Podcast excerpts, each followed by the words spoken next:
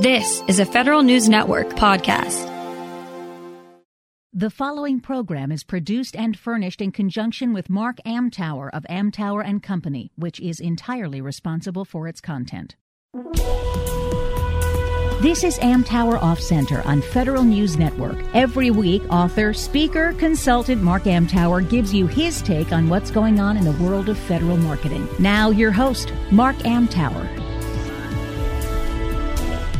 Welcome to Amtower Off Center on the Federal News Network. I'm Mark Amtower. I'm here today with somebody I've known more by rumor, innuendo, and LinkedIn activity than anything else. Joshua Frank is the managing partner of RSM Federal.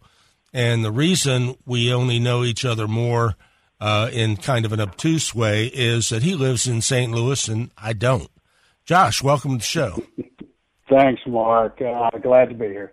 Uh, so take a couple of minutes and tell people who you are, your background, and, and what you do, and, and maybe also give them a little flavor of that uh, smart pay activity you used to do. Yeah, sure. So I've been in the market for about the federal market for about 30 years. I'm an author. I'm a business coach. Uh, I'm a former military intelligence officer on the Army side. I speak, you know, at various regional, national events.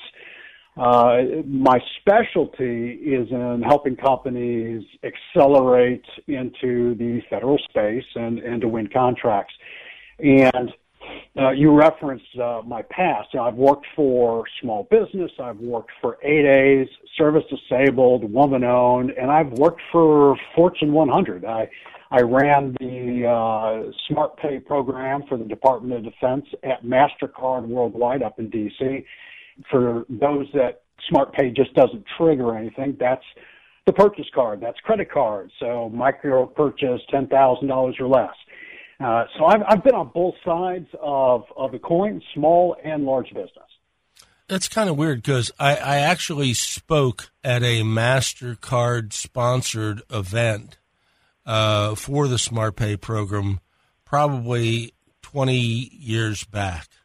I yeah, used, Mark, that was way before my time. yeah, well, I mean, I, I used to write about it a lot because, uh, especially in the 90s, as, as you may have heard, not known, the, the micro purchase level was stuck at $2,500. Uh, but the cool thing mm-hmm. was no contracts were required. So B2B catalogers could sell a lot of stuff to the government, and I showed them how. And it was a wonderful market to play in until GSA – started uh, mandating preferred sources, i.e., GSA schedule contract at minimum. Mm-hmm. Yeah, so, and, and, and, what's interesting on that is, uh, and I think we're going to talk about category management at, at oh, some yeah. level uh, oh, yeah. today. But those purchase cards, those micro purchase uh, procurements, are currently a saving grace for a lot of companies that don't realize what's happening with category management. So it's interesting how what comes around goes around as well. Yeah, you know, just very briefly, and we're going to get there too. Uh, you know, your GSA schedule demands that you do twenty five thousand dollars a year. You know, that's two and a half card purchases. So. that's right. that's right.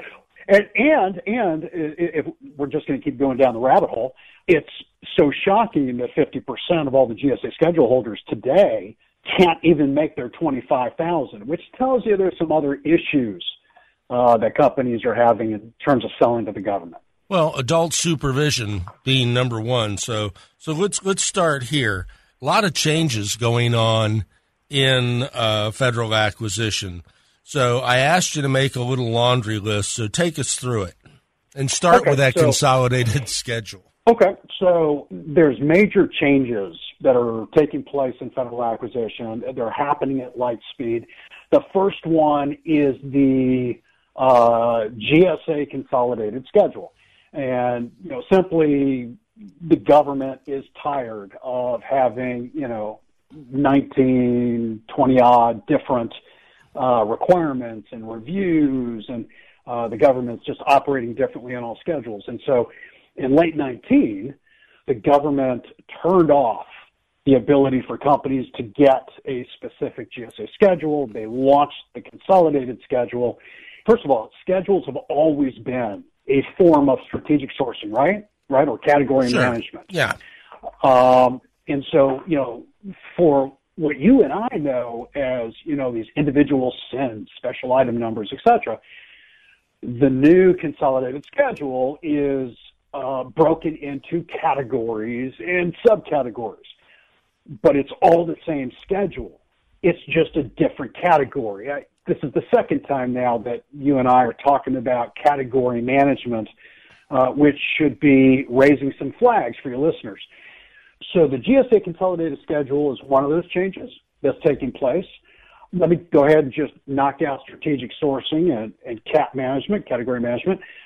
You know, for your listeners that may be a little newer to the government market, you know, you have definitive contracts and you've got vehicles, right? And when I say vehicles, indefinite delivery, indefinite quantity, right? Multiple award contracts, MACs, IDIQs, MATOCs, SATOCs, the alphabet soup of the acquisition world for vehicles, right? GWACs on the technology side. And so we're seeing this massive push towards that. And, and I'm going to come back to that.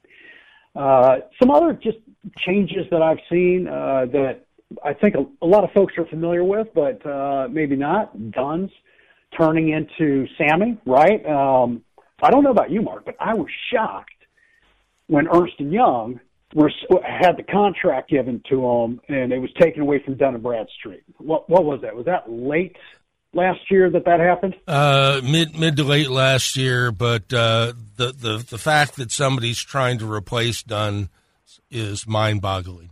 It is. However, just my opinion, from a business perspective, I actually get it. I understand why the government wants to own it versus having to rely on a third party. Because uh, I, I think you'll agree, as we see a lot of the changes that are taking place in the market uh, in the federal space, ownership, taking things under your wing, is becoming like the status quo. And so, you know, Ernst and Young uh, is going to be deploying the SAM managed identifier or SAMI. Uh, so that's that's another one of those changes. There's a ton of changes in small business regulations, right? You know, my firm, you know, we're, we're business coaches, we're management consultants. We support small, mid-tier, and large companies, but small business regs they change every year, right? Yep. I mean, every uh, you and I are constantly, you know, putting out, hey, this is changing, this is going to impact you, but like debriefing, right? That's size agnostic. You know, the requirement now you can request a debrief. And in the past, you know, the FAR, the Federal Acquisition Reg, simply says, hey, it's up to the contracting officer. They can just send you an email. They don't have to talk to you on the phone, right? Well, if they send you an email, you now have two days you can follow up, and they have to respond in writing. It's great for large companies, but it's phenomenal for small business. If you're tracking joint ventures, it's not law yet. It's still moving through the through the uh, through the pieces, but right now, joint ventures you're allowed to have three contracts, right? Well, government's trying to remove that requirement, which would be pretty cool small business status is now five versus three year, you know, average. I mean, there's just a ton of changes. And, and I'll close with this. Probably the most impactful change that's taking place in the federal market would be the integrated award environment, the IAE. And Mark, you and I know that that's SAM. But for your listeners, the integrated award environment, that's that beta.sam, the new SAM site, whatever you want to call it. And Mark, I don't know about you, but we've got more clients screaming bloody murder about the FBO migration. I would say 95% are screaming, you know, what do we do? What do we do? What do you have on your side? Do you have a bunch of folks that are complaining about it? I have I have some that are complaining, but I, I try to convince them that number one, whatever the government puts in place, uh, in all likelihood, it's not going to work this year.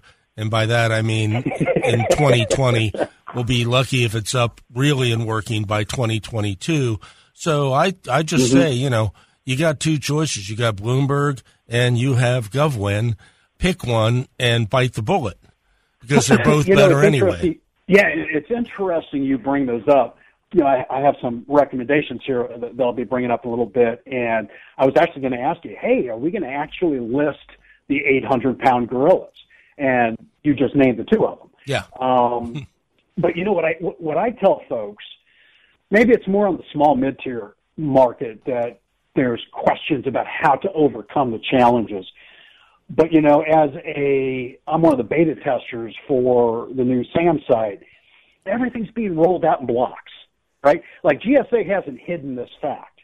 They've told us, you know, hey, all these changes are taking place. You know, we're integrating FAPIIS and CPARS and FPDS and FBO's already integrated into this new, you know, the IAE, but we're doing everything in blocks. You know, in fact, I think I was talking to you on the phone a couple of days ago, and I said, I just got an email from GSA as one of their beta testers that, that right now they're getting ready to roll out the new ad hoc functionality within SAM, the FPDS functionality, and we're talking like only two or three weeks. So, you know, when people start getting all concerned, I go, it's blocks. And, and I say something similar to what you did. You know, look, guys, it's going to be a year, right, before it's really operating on, on all cylinders. Yep yeah, you just got to find a way to overcome. Yep. We're going to take a break. You're listening to Amtower Off Center on the Federal News Network. I'm here with Josh Frank. You can find Josh at rsmfederal.com or look him up phonetically, Joshua Frank, on LinkedIn, and we'll be back right after this. Welcome back to Amtower Off Center on Federal News Network. I'm Mark Amtower. I'm here today with Josh Frank uh, managing partner of RSM Federal in St. Louis. You can find him at rsmfederal.com. So, Josh, um, I asked you to make a, a list of uh, some top recommendations for, especially for the small and mid tier companies. Let's start with the uh, value communication. Okay before I dive into into my recommendations for these small mid-tier companies, I'm gonna I'm gonna backtrack for just a minute. Um, uh, if you look at the current market, you know the government market, uh, most GovCon professionals can see all the different pieces. You know, they see that there's this consolidated schedule, right? They uh, they see that FBO where they feel the pain of FBO migrating into SAM. They see the, the integrated award environment. They see specific products and services that they're selling get sucked into these contract vehicles, right? Many see the changes taking place, but they're not looking at the market from a very holistic perspective. Now, large companies, Mark, you know, the large system integrators, they've got the manpower Okay, they've got the value of being able to pool the expertise um, of many more employees uh, it, in order to maintain a stronger situational awareness, right? But but this is really difficult for the smaller and mid-tier companies.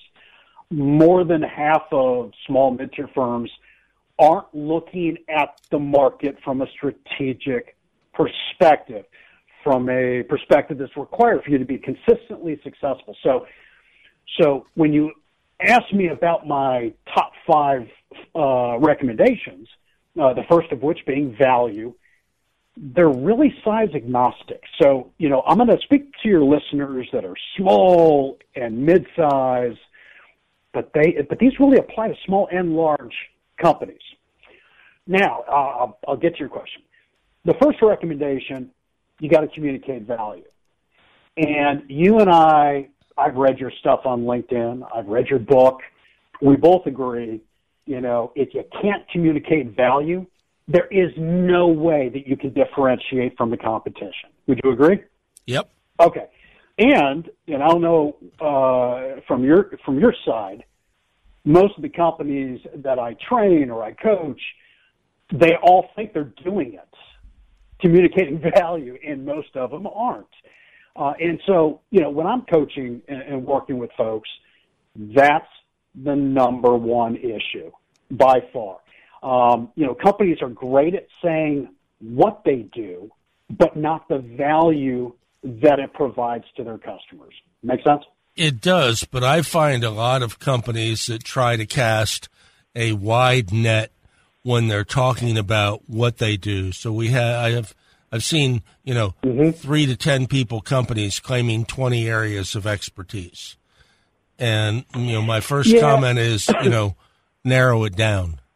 Yeah, well, you know that it, it's what's interesting is it's one of the most common uh, responses to small business. This isn't just me talking. This is just it's sort of an industry standard. Uh, you, know, you you're an adjunct professor. Uh, you know, even at all the colleges, the universities, they say, look, you need to pick a lane. What's your niche? You can decide to go after a lot of different things, but what do you what what are you going to communicate to the world? What do you specialize in? And so you know, companies that do it all. And if you're one of those companies listening that, you know, you've got a hundred NAICS codes or your website indicates that you sell trucks and you do technology and you sell toilet seats.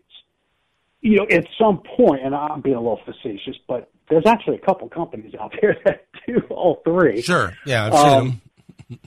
You're absolutely decimating your ability uh, to position in the market. And, and so, you know, it, so for example, you know, I tell folks, you know, don't tell me what you do. I tell them, I go, I don't care what you sell. I don't care what products you have. I don't care what services you provide. I want to know quantifiable, qualifiable metrics of the value that you provide to your other customers. And if you can't give me numbers and percentages, we decrease this, we increase that, we improve this. If you can't communicate with metrics, it is going to be almost impossible for you to differentiate from your competition. So that's a little bit on value. Uh, you got to be able to communicate value. It's not what you sell; it's the value that you provide. So that's my phrase. All right. I would disagree a little. I would say it has to have the element of what you sell and how the value you bring to that sales and implementation process is what should resonate with the customer. But you're probably no, saying the same point. thing. I, we are, because uh, it's part, uh, from my side, is a, a, a part of communicating the value. It's crystal clear exactly what product or service you provide. Yeah, that, that's a whole. That's a part of that process that right. you're actually communicating. So I totally agree with what you just said. Okay. Point number two, then, pre-acquisition. How how uh, how many smalls do this? Two, three, what? Um, uh, maybe seven. No, I'm being facetious. I, you know, there's a reason why the big boys are big, right? There's a, it doesn't mean that every business developer and capture manager within large, you know, system integrators or, you know, the McCarthy's or the Dunns on the construction side.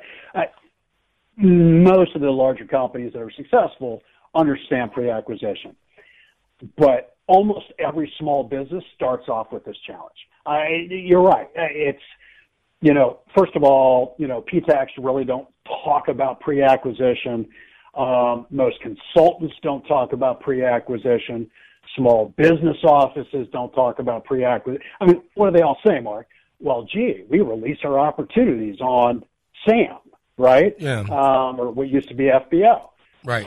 And so, or here's our procurement forecast. oh my God, I hate those. Yes.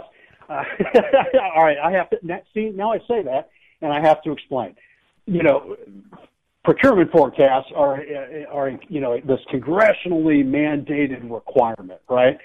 They will help some companies. Most companies don't find a lot of value from them. Um, so I would say to listeners, if you don't know what we're talking about, go look at the industry forecast. Uh, it's 50%. It'll help you. 50% it won't. But as we said before, Mark, small, mid-tier, and large companies have this problem as well. Now it's being taught a lot more, right? A lot more folks are talking about pre-acquisition.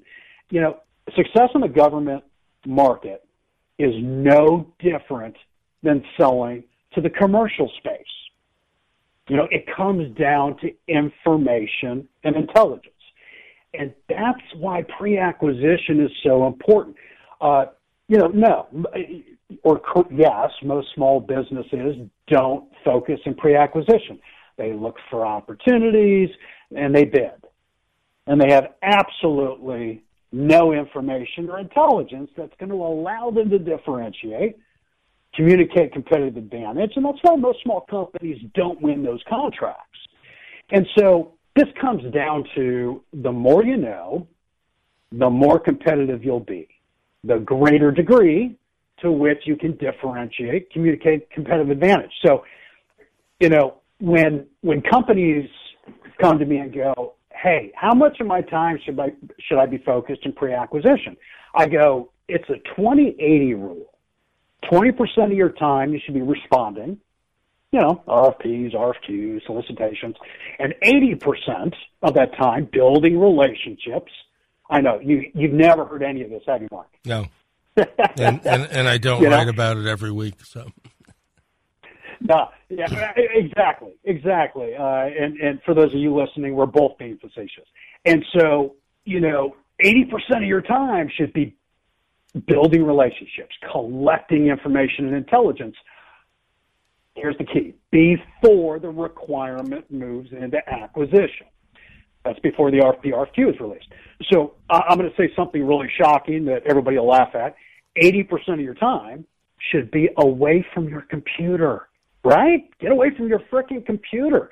And, and you know, if you look, Mark, if you look at the companies that are winning large contracts, their focus is what? Building relationships, collecting intel. Their focus is pre-acquisition. All right. We're going to take a break, Josh. Uh, you're listening to Amtower Off Center on Federal News Network. Josh and I shall return for uh, three more topics of discussion right after this. When we need help, we turn to government. When government needs help, they turn to Federal News Network. Federal News Network, helping feds meet their mission. Welcome back to Amtower Off Center on Federal News Network. I'm here today with uh, with Josh Frank of RSM Federal. You can find Josh on LinkedIn or you can find him at RF, rsmfederal.com. So, item number three on the uh, on the short list is uh, ghosting requirements. Yeah, so I made part of part of my reputation, my brand, and every and it ended up being ghosting requirements and influencing federal acquisitions. Didn't plan it that way. It just happened to be one of the most popular and valuable tactics or strategies um, that I provided. And you know, for your listeners, how many times have you looked at a solicitation and said, "Oh, come on"? this solicitation was obviously written for a specific company, right? I, and Mark, you pro- you're probably one of the people that helped other companies do that, right? I wouldn't say. All right. So, all right, I'm learning. Mark has a dry sense of humor, but I, I, I'm hanging. I'm hanging in. So, you know, the answer obviously is yes, right? It was written with specific requirements that were quote unquote ghosted by one or more companies. And uh, uh, here, here's an example, right, for all your listeners uh, that are small businesses. You know, when when a small company responds to a sources sought, right? It's a small business acquisition, you know, tool. Um, how often do these companies add recommendations above and beyond what's asked for? You know, Mark, on the small business side, right? Most small businesses, they look at and they go, oh, you know, we, we have to answer every question. No, you don't. Uh, you know, oh, we have to, you know, uh, give them everything they're asking for. No, you don't. Uh, oh, I'm two weeks late. I can't respond. Yes, you can. Sources sought's pre-acquisition. It doesn't fall under the FAR like uh, uh, have the same rules that, that a RFP or RFQ has. So, number one, most companies don't, especially small business, don't understand what they can and can't do with a sources sought. And, you know, this, this is the opportunity to influence the acquisition. What do you want to see in the RFP? What are your strengths? What are the weaknesses of your competition? And so the topic of ghosting requirements is so important. It's it's one of the largest chapters in my book. But whether you're a small business or you're Lockheed Martin, every business developer needs to be able to ghost requirements and influence federal acquisitions. Okay. Does that make sense? Tell tell people what you mean by ghost requirements. Okay. Uh, yes. Ghosting is a strategy where you are positioning, you are looking at the requirements of of uh, uh, you know within either a federal uh, solicitation, a sources sought, or even pre-acquisition, where there's nothing on the street, but you know that this military command or this federal agency has requirements. You look at the requirements and you say, what will differentiate me, my company, make us more competitive, and bar entry to our competition. So, what requirements or types of past performance do I want to see in the formal solicitation? That's ghosting. And so, you know, hey, you know, here's an example. Uh, I'm a physical security company, right? We do CCTV intrusion detection, and there we know a requirement is coming out. It's pre-acquisition. The RFQ is going to drop in five days or two weeks, and make it two months. And you go back to the program manager and you go, you know, we understand that this is going to be for three different buildings, and you're going to get a thousand responses from security companies that are really good at doing one building, but they don't know how to integrate right, with software, uh, et cetera, across multiple geographically dispersed locations. If you want mature companies and you don't want other companies to have to come in afterwards, fix a mess, et cetera, et cetera, then we recommend that you request a past performance that identifies an integration of two or more buildings because they had that past performance. It, it, that is a form of ghosting. One other form of ghosting, real quick, and, and then I'll, I'll, I'll close up. Um, you know, people look at Sam and they go, "Oh, I'm going to search by my NAICS code," and they look at an opportunity and they go, "Yep, I have that NAICS code. I don't need to make any recommendations to the contracting officer because I have it. I'm going to move on." Well, let's say you're a small business, Mark, and there are two NAICS codes that are commonly used to buy your product or service. One of those codes is at 30 million, small business size standard. The other one is seven and a half million or 15 million. Well, what I teach companies is don't just verify that you have that NAICS code. Attempt to bar entry to your competition and convince the contracting officer, convince the government to actually go with the NAICS code with a lower size standard. So those are all pieces of ghosting, two of many examples. There you go. All right, let's move on to item four then bid matching systems. Okay. So, first, some background. You know, there's there's more than 500 bid matching systems on the market. Uh, we are. You already said who the, the two 800 pound gorillas are. You got Deltek GovWin, you got Bloomberg, right? And Mark confirm OnVIA got bought by Deltek right? Yep. Okay. They they they buy the companies that are starting to make inroads, but I don't think I don't right. think they can afford Bloomberg. Got it. Yeah, those are the two 800 pound gorillas, and, and there's a lot of excuse my French. There's a lot of crappy systems out there. Um, there's a lot of mid tier systems uh, that are in the middle, right? That are, are below you know GovWin and, and, and Bloomberg, but um, for those that may be listening that have no idea what we're talking about, these are the systems that send you emails every morning, right, of opportunities that fit your NAICS codes or PSC codes or keywords, you know, that you can bid on.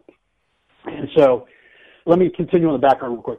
Um, there are industry specific systems, right? We have, we have several clients that their logistics or hardware, you know, electrical, et cetera. There's some really good bid matching systems out there that you know the Delteks are never going to be able to compete against.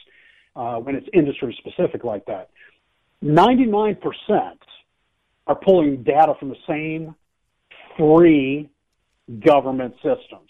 And the difference simply uh, is the user interface, what you see on the screen, and how they map and display the data, right? And that's pretty much it. Now, there are some out there. One of them's the 800 pound gorilla. You know, Deltek's got 100 folks that all they do is call contracting officers and they get updates. I don't know about you, Mark. I, I, I think there's some value to that. I'm not sure how valuable, but there is value there too. Um, and so my recommendation in all of this is not which system is best, not which system is best, but the fact that bid matching systems are pretty much a waste of time and money if your marketing and sales strategy is not focused on, wait for it, pre-acquisition, right? So to be clear, Mark, if you use a bid matching system and all you do is find opportunities and then bid on them, I, I don't know about you, but for me, that you're just wasting money. I, I, and more important, money is no, no. I, I, I, I, agree. It, it, if you're going to use these things, you really want to use them to get out in front of an opportunity and to be ahead of the curve. Period. You know? Yeah, and you know, you know, to what you just said, that's really important because I'll tell folks, you know, look in your systems, look in your bid matching systems, look in SAM, look, you know, whatever systems you use, and when you find an opportunity, don't don't focus on it necessarily focus on bidding on it. What office is it coming out of? right? Who should you be talking to? Who needs to, who do you need to have relationships with? So, you know, I often tell people use all these bid matching systems to figure out what your strategic capture strategy should be for a given year. Um, yeah. So, you know, if 80% of your time and resources are not focused on pre-acquisition, you're not successfully ghosting, you're not influencing acquisitions, and your bid matching system is a waste of your time. I, you know, I, that's really, I, yeah, it's hardcore, but yep. it's but it's a major issue. It is.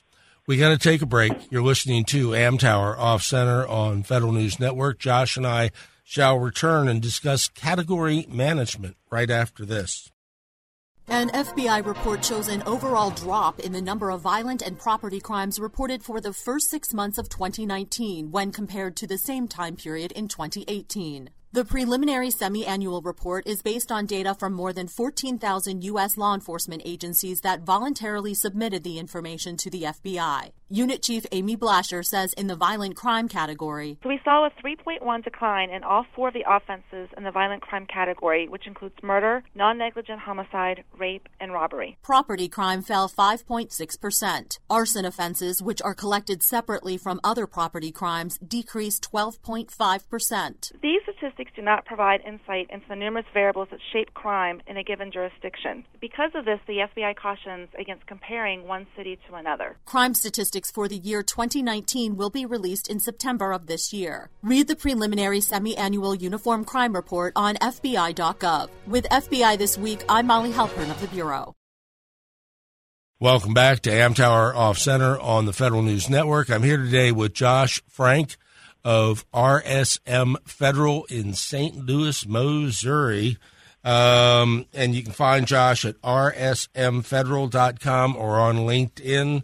So the uh, the uh, elephant in the room, Josh, is this category management thing that has been looming now for several years, and uh, mm-hmm. has just laid its major egg. So take it away my final recommendation, obviously, is on you know strategic sourcing, category management, and a little bit of background. Every company, small, mid-tier, large, needs to understand and build category management into their marketing and sales strategies. And so, you know, whether we're talking uh, mom and pop's uh, store or we're talking Northrop Grumman, uh, category management, without a doubt, is the future of government acquisition. Um, now, to be clear, it didn't just happen, right? It's been taking, as you indicated, it's been taking place for years and, in fact, decades. Um, you know, the GSA schedule program, that's a form of category management. Um, IDIQs in general, MACs, MATOCs, those are all forms of category management in one way, shape, or form. But, but Mark, it's moving into a more advanced stage. And if you don't understand it, it will take your company out of the market, right? Um, category management is about the government leveraging its purchasing power, right? So for those of you, you know, the listeners trying to figure out what this is, what that means by default is that there are going to be fewer contractors that are required to give the government better pricing. That's the leveraging of, of, of the purchasing power. And so we're talking definitive contracts versus vehicles.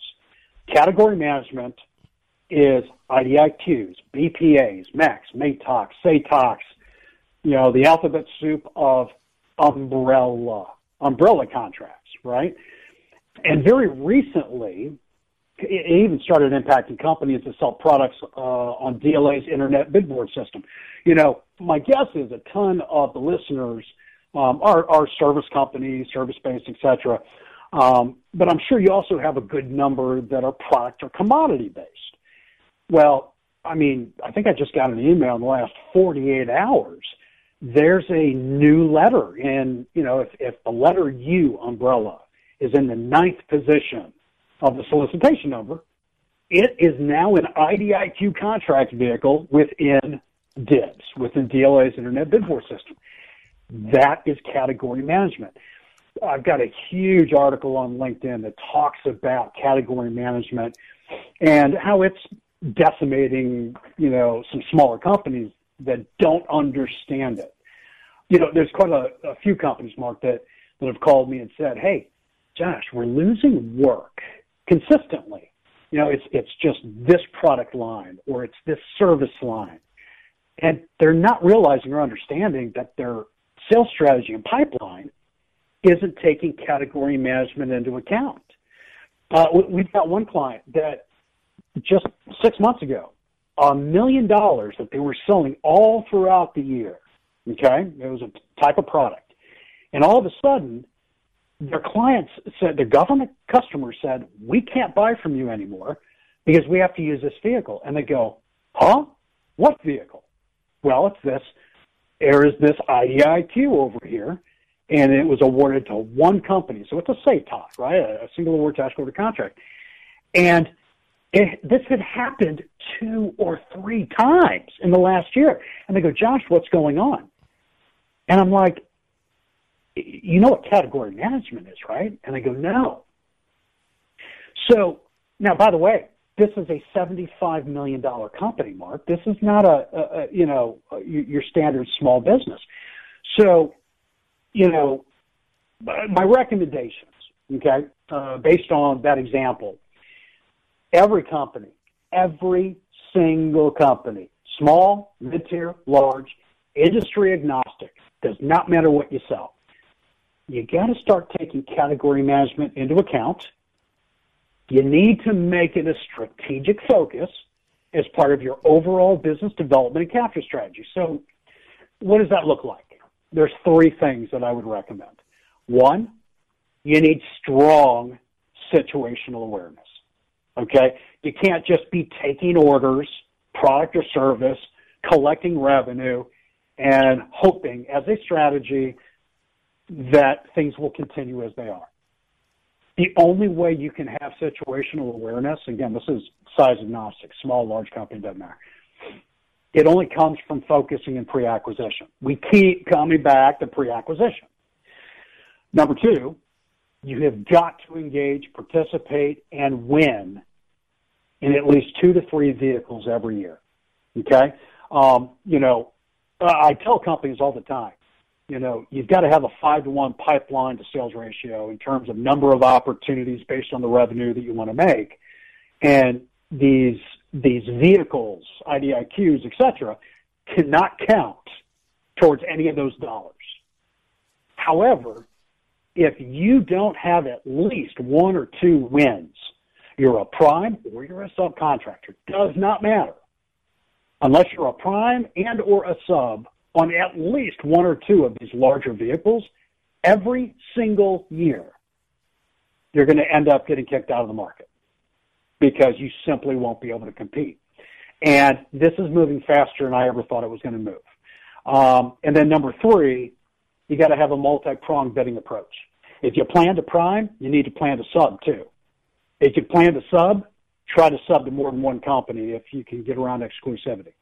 So at a high level mark, category management is the absolute future of federal acquisition and everything that is happening in the federal space is getting wrapped into it. And so, you know, if if you're a listener and you you're you're like, well, I really didn't know what to do with category management, or there's nothing I can do. Yes, there is. You absolutely need to start doing those things. All right. So uh, we got about two minutes left. So give me some final thoughts here. Final thoughts. Okay, so selling to the government is not about what you know. It is, but it's not. It's about learning and understanding, having the tactics and strategies to apply what you've learned. Uh, again, it's it's size agnostic, small, medium, large. You can get all the information you want from somebody, but if you don't know how to position with it uh, and apply that intelligence, uh, you're not going to win a lot of stuff. And and and for the listeners, if you'd like to learn more about the tactics and the strategies for getting your organization focused in pre-acquisition, or you know how to ghost and influence acquisitions, how to prepare for category management, I walk through all these pieces uh, in the Insider's Guide to Winning Government Contracts. It's the number one bestseller, and you can get it on Amazon for a couple of bucks. So that that'd be my closing thoughts. All right, Josh, thanks for coming in, man, or phoning in. Oh, you bet, Mark. Oh, you betcha. All right. So, uh, for those listening, this is not my day job. Several of the things Josh and I discussed today, including uh, differentiation and particularly differentiation and relationships, I help companies with. I help you differentiate. I help you build that subject matter expert status, uh, leverage content marketing and social selling to to build a network of influencers in your niche. If this resonates, give me a call, drop me a line at markamtower at gmail.com. And thank you for listening to Amtower Off Center. You've been listening to Amtower Off Center on Federal News Network. Tune in Mondays at noon or subscribe to this show on iTunes or Podcast One.